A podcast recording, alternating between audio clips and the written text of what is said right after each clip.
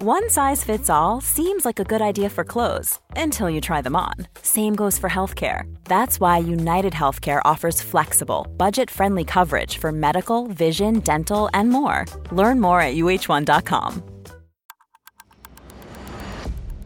Today is Friday, May 7th, 2021. On this day in 1896, the con man and convicted murderer, most commonly known as H. H. Holmes, was executed for the murder of his associate, Benjamin Pitezel. While he was convicted only of this one killing, he was suspected in up to 200 other disappearances and deaths.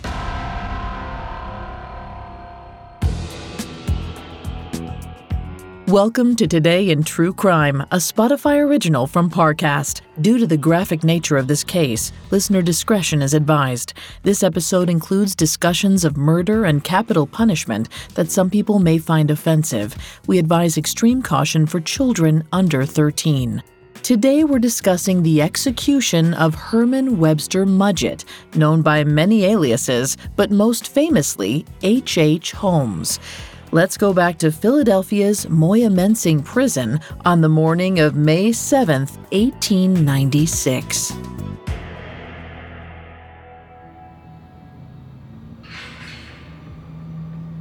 Thirty-four-year-old prisoner H. H. Holmes woke in his cell at 6 a.m. after having slept soundly through the night. Despite this being the morning of his scheduled execution, his slumber hadn't been plagued by nightmares or sleeplessness. In fact, the prison guards had to try twice to rouse him. Once they got him up, Holmes dressed for the day ahead, putting on a dapper outfit of trousers, a vest, and a coat described as having a pepper and salt effect. At 9 a.m., two reverends met with him to administer the sacrament. They stayed with the prisoner in his cell for two hours. Next, he met with his lawyer to discuss settling his affairs. During this meeting, Holmes had a breakfast of eggs, toast, and coffee. At 10 a.m., the doors to a long hallway swung open.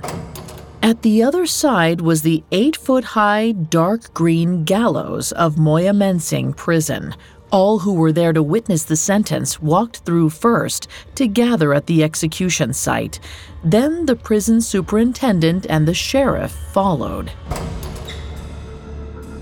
Finally, after what was described as painful suspense, Holmes emerged and took his place on the platform.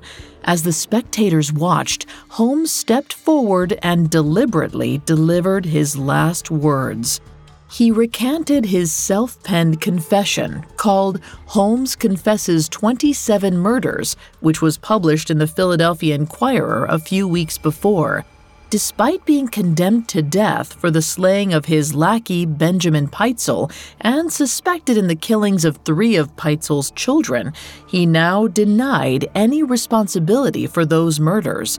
Instead, Holmes only admitted to the death of two women, Julia Conner and Emmeline Cigrand, due to what he called criminal operations. Many believe he was referring to botched abortions. He then stepped back and knelt between the two reverends and joined them in silent prayer. After that, he stood back up, officiously shook hands with everyone, and said he was ready. Holmes then surprised everyone by coolly reassuring the assistant superintendent, who seemed nervous while handcuffing and hooding the prisoner. Holmes said, Take your time, don't bungle it.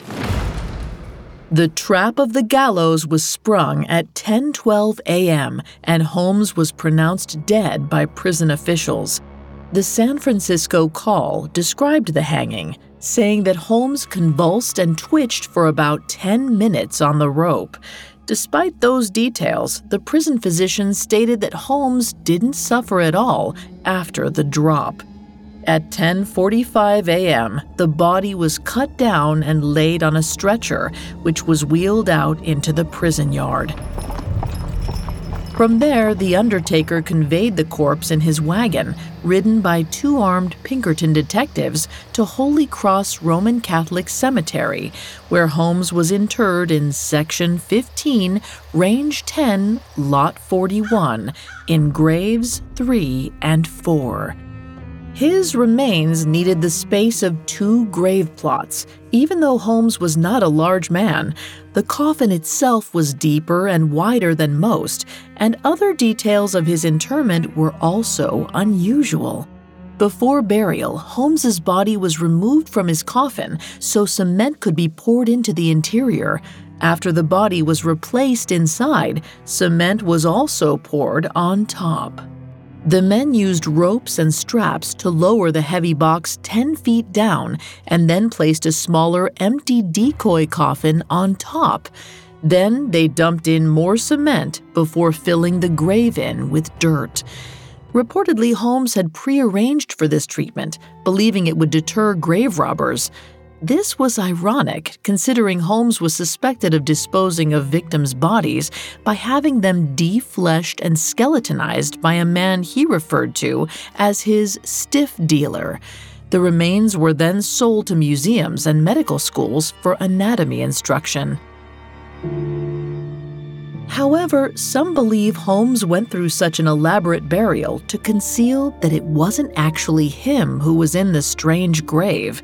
It's rumored that Holmes, a consummate con man and swindler, might have managed to escape his execution by having someone else hung and buried in his place.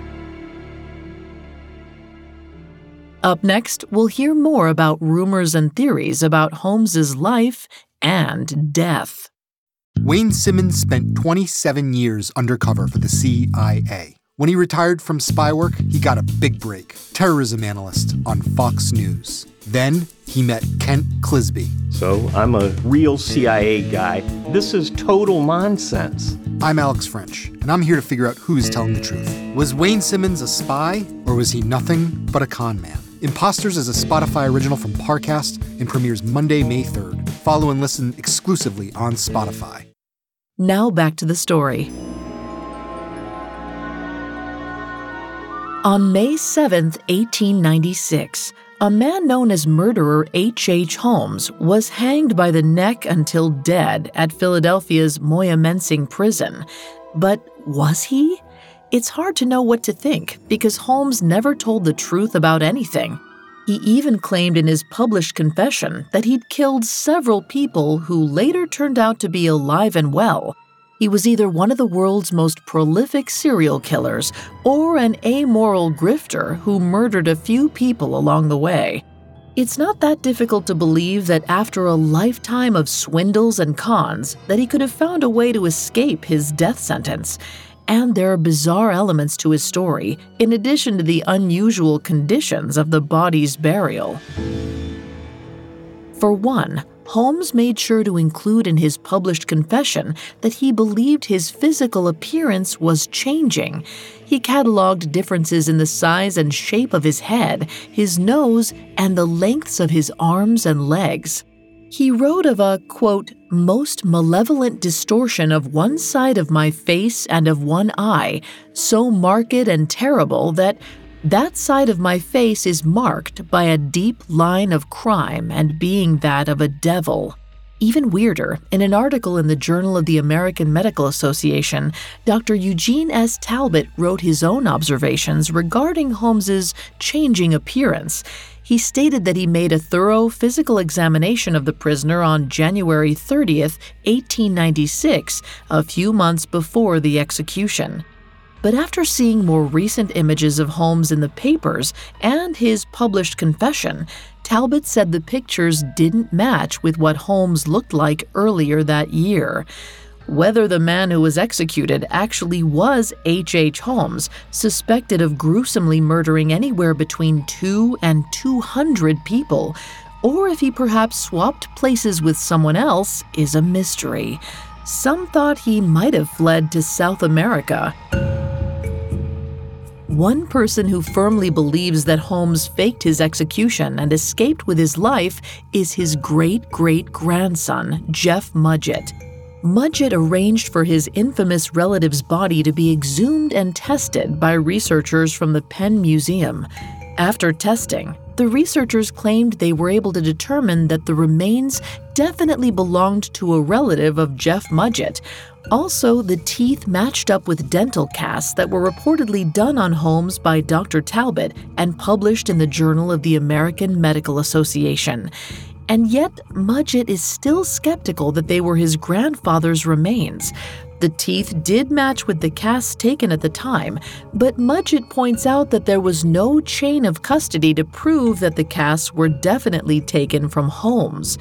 Mudgett also claims that there's evidence the dental casts were taken from a cadaver rather than a live prisoner. Another discrepancy Mudgett notes is that the skeleton exhumed was much too short to have been his great great grandfather. Oddly, it also didn't show any damage to the vertebrae that could be expected from an execution by hanging. The most likely story is that Herman Mudgett, aka H.H. Holmes, did meet his death on the gallows on that May 7th. But there are enough unusual factors and inconsistencies to make you wonder if he didn't manage to pull one final scam.